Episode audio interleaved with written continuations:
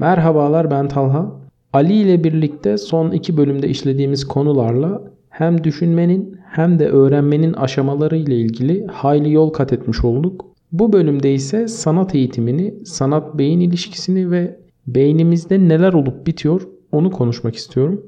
Öncelikle beyin ile ilgili herkesin bildiği genel bilgileri tekrar bir hatırlayalım.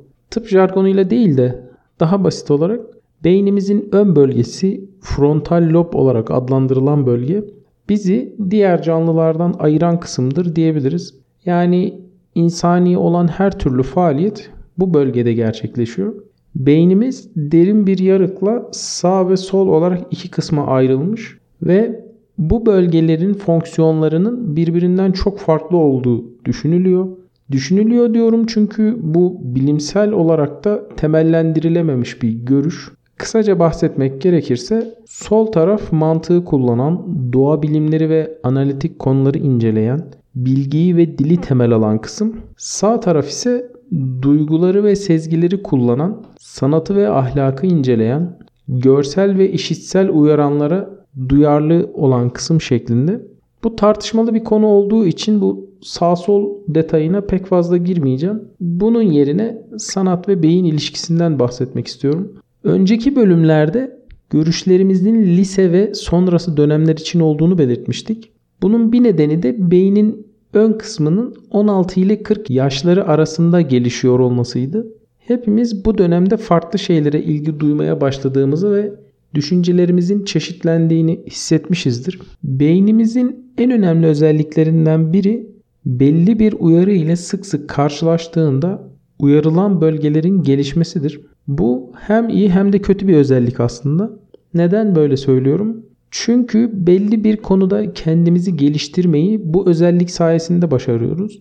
Pratik yaptıkça uyarılan bölgeye giden yollar genişliyor ve bu yoldan daha fazla şey geçirebilir hale geliyoruz. Buna beynin plastisitesi deniliyor. Peki böyle bir özellik neden kötü olsun? Şöyle eğer bir şeyi hep aynı şekilde yapıyorsanız veya düşünüyorsanız farklı bir şey denemek veya düşüncenizi değiştirmek giderek zorlaşıyor. Bunu şu şekilde hayal edebilirsiniz.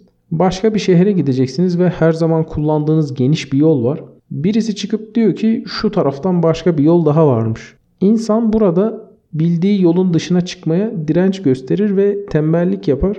O halde beyinle ilgili önemli bir soru ile karşılaşıyoruz. Beynimizi geliştirmek için pratik mi yapmalıyız yoksa yeni yeni şeyler mi denemeliyiz? Bu soruya benim cevabım ikisinden biri değil, her ikisi de gerekli şeklinde. Her bireyin kendisiyle alakalı bu doğrultuda bir planı olması lazım. Yani şuna eminim ne kadar farklı deneyimlerimiz olursa beynimizde o kadar fazla yeni yollar açılacaktır. Zamanla çoğalan bu yeni yollar bir seviyeden sonra birbirine bağlanacak. Nihayetinde de son derece kompleks ve üst seviyede düşünceler geliştirebilecek bir beyne sahip olacağız. Özellikle sanatsal faaliyetler beynin birçok bölgesinde uyarılar oluşmasına neden olduğu için beynin gelişiminde yüksek dereceden bir çarpan etkeni oluyor. Bir de enstrüman çalmak gibi hem sanatsal olan hem de bedensel koordinasyon gerektiren bir uğraşınız varsa bu beyniniz için bulunmaz bir gelişim fırsatı oluyor.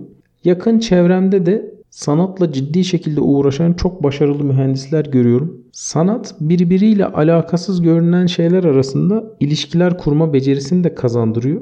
Bu da iş dünyasında, sporda ve yaratıcılığın ihtiyaç duyulduğu her insan faaliyetinde faydalı bir şey. Yani sanatı sanat için bile yapsanız sadece sanat olarak kalmıyor. İnsanın hayatının her yönünü etkileyen, düşünce biçimini değiştiren bir etkiye neden oluyor. O zaman aynı soruya tekrar dönelim. Bir şeyi pratik etmek mi yoksa sürekli yeni şeyler denemek mi daha iyi? Diyelim ki beyninizi sıklıkla analitik düşünceler için kullanan bir mühendissiniz. Meslek hayatınızda kazandığınız tecrübe ve yaptığınız pratiklerle her geçen gün beyninizin uyarılan kısımları plastisiteyle gelişiyor. Fakat işinizin dışında neredeyse hiçbir faaliyet yapmıyorsunuz. Zaten mühendislerde biraz asosyallik vardır. Benim bu kişilere tavsiyem en az bir sanat veya spor dalında iyi seviyede pratiğe başlayıp başka benzer alanlar ile ilgili de mümkün olduğunca farklı deneyimlerde bulunmasıdır. Böylelikle hem beyninin her bölgesini uyarmış, geliştirmiş hem de beynin her kısmı arasında yüksek bir etkileşim sağlamış olur. bunun kendisine tahmin ettiğinden çok daha fazla katkısı olacaktır. Diyelim ki beynini sıklıkla yaratıcılık için kullanan bir sanatçısınız. Hayal gücünüz ve yeteneklerinizle eşine as rastlanır eserler ortaya koyuyorsunuz. Size her imge başka bir düşünceyi, her söz başka bir duyguyu çağrıştırıyor. Fakat doğa ve gerçeklikle bağınız biraz kopuk. 4 işleme bile market harici gerek duymuyorsunuz. Size tavsiyem de özellikle mantık ve doğa felsefesiyle ilgili okumalar yaparak ayakları biraz olsun yere bastırmak olur. Yine önceki örneğe benzer bir şekilde beynin her bölgesi gelişmiş ve beynin genel yapısında büyük bir gelişme sağlanmış olur. Eğer öğrenciyseniz ve henüz üzerinizde sınav baskısı yoksa boş vakitlerinizi ilgi duyduğunuz alanlarda pratiğinizi arttırarak ve diğer alanlarda yeni hobiler edinerek geçirebilirsiniz. Burada boş vakit deyip geçiyoruz ama benim 30 yaşımdan sonra kıymetini anladığım bir şey bu. Bugün bana hayattan beklentin nedir diye sorsalar basitçe sağlık ve biraz daha boş vakit diye cevap veririm. Boş vakit konusunda eğitim sisteminin de öğrencilerin de farkında olmadığı bir durum var. Mevcut ders saatleri göz önüne alındığında öğrencilere dinlenmiş halde neredeyse hiç boş vakit bırakılmadığını görüyoruz. Vakti olmayan öğrenci beynini geliştirecek faaliyetler yapamaz. Ama deseniz ki öğrencilere boş vakit tanıyalım, farklı hobiler edinip farklı şeyler deneyimlesinler. Onlar da muhtemelen bu boş vakitlerini yine boşa harcayacaklardır. Çünkü onlar da bunun önemini kavrayacak durumda değiller. Bilim tarihine baktığımızda birçok bilim adamının bilimle hobi seviyesinde uğraşan zengin ailelerin genç çocukları olduğunu görüyoruz. O dönemlerde yoksullar çoğunlukla geçimlerini sağlamak için sürekli çalıştığından boş vakit lüksüne sahip değillerdi. Bilim tarihinde göreceğimiz bir diğer ilginç şey de müziğin uzun yıllar boyunca matematiğin bir alt dalı olarak görülmüş olması. Müzikle uğraşanlar seslerin arka planda matematiksel bir uyum içerdiğini iyi bilirler. Belki de müziğin evrenselliği de matematiğin evrenselliğinden geliyordur. Peki sanat eğitimi nasıl olmalı? Sanat eğitimi aslında bizim bu podcast bölümlerinde anlatmaya çalıştığımız eğitim modelini çok daha kolay görebileceğimiz bir alan. Sorumuz şu. Bir öğrenciyi bir kurumda sanat eğitimi vererek sanatçı haline getirebilir miyiz? Buna cevap olarak toplumda yaygın olan işte sanatçılık doğuştan gelir veya her insan istese de sanatçı olamaz gibi anlayışlar bizim burada anlattığımız model için uygun değil. Önceki bölümlerimizi dinlediyseniz bizim bu anlayışlara karşı olduğumuzu zaten biliyorsunuzdur. Fakat sanat öğrenimde olduğu gibi sadece kitaptan öğrenilecek bir şey de değil. Sanat eğitiminde bir öğrenciye iki şey verebilirsiniz. Birincisi icra edeceği sanatla ilgili kullanması gereken araçlar ve bu araçları nasıl kullanacağı ile ilgili teknikler. İkincisi de sanatın geçmişten o güne kadarki tarihi ve gelişmiş akımları ile ilgili bilgiler. Hatta bu ikinci bahsettiğim kısmı toplumun kendisi kültürel yoldan tüm gençlerine aktarır. Edebiyat, güzel sanatlar, mimari ve müzik kültürle aktarılan şeylerdir. Kişi yetiştiği toplum içerisinde okuduğu kitaplarla, duyduğu müziklerle, gördüğü resimlerle, girip çıktığı binalarla doğal olarak bu konuda bir birikim elde eder. Fakat yine de bir öğrenci tüm bunları okulda verseniz dahi onun sanatçı olması, bir sanat eseri meydana getirmesi yine kendi iradesine bağlıdır. İrade konusuna da önceki bölümlerde oldukça detaylı değinmiştik. Hiç sanat eğitimi almamış biri de iradesini ve toplumdan edindiği estetik kaygıyı birleştirerek eserler meydana getirebilir. Belki kullandığı teknikler eğitimli birine göre amatör kalabilir ama bunu da yine kendisi gördüklerini taklit ederek zamanla geliştirebilir. Hatırlar mısınız bilmiyorum bir zamanlar TRT ekranlarında kıvırcık kabarık saçları ile resimler yapan bir ressam vardı. İsmi Bob Ross. Topluma resim yapmayı sevdiren kişi olarak hala anılıyor. Bu yaşımda bile YouTube videolarına denk geldiğim zaman açıp izliyorum. O naif ses tonuyla yaptığı resimleri anlatırken iki şey dikkatimi çekmiş. Birincisi resim yaparken kullandığı araç gereçler ile ilgili verdiği bilgiler. Mesela şöyle şeyler söylüyordu. Gökyüzü yaparken ultramarin mavi ile alizarin kırmızıdan çok az karıştırıyoruz. Kalın fırçamızı boyaya sertçe vurarak boyayı fırçaya alıyoruz. Güzel ve derin bir gökyüzü için fırçamızı X şeklinde hareketlerle tuvalin en üst kısmından başlayarak aşağı doğru hareket ettiriyoruz. Eğer sakin bir deniz yapmak istiyorsak fırçamızı yalnızca yatay hareket ettirmeliyiz. Fark ettiyseniz kullandığı ifadeler yoğun şekilde bilgi içeriyor.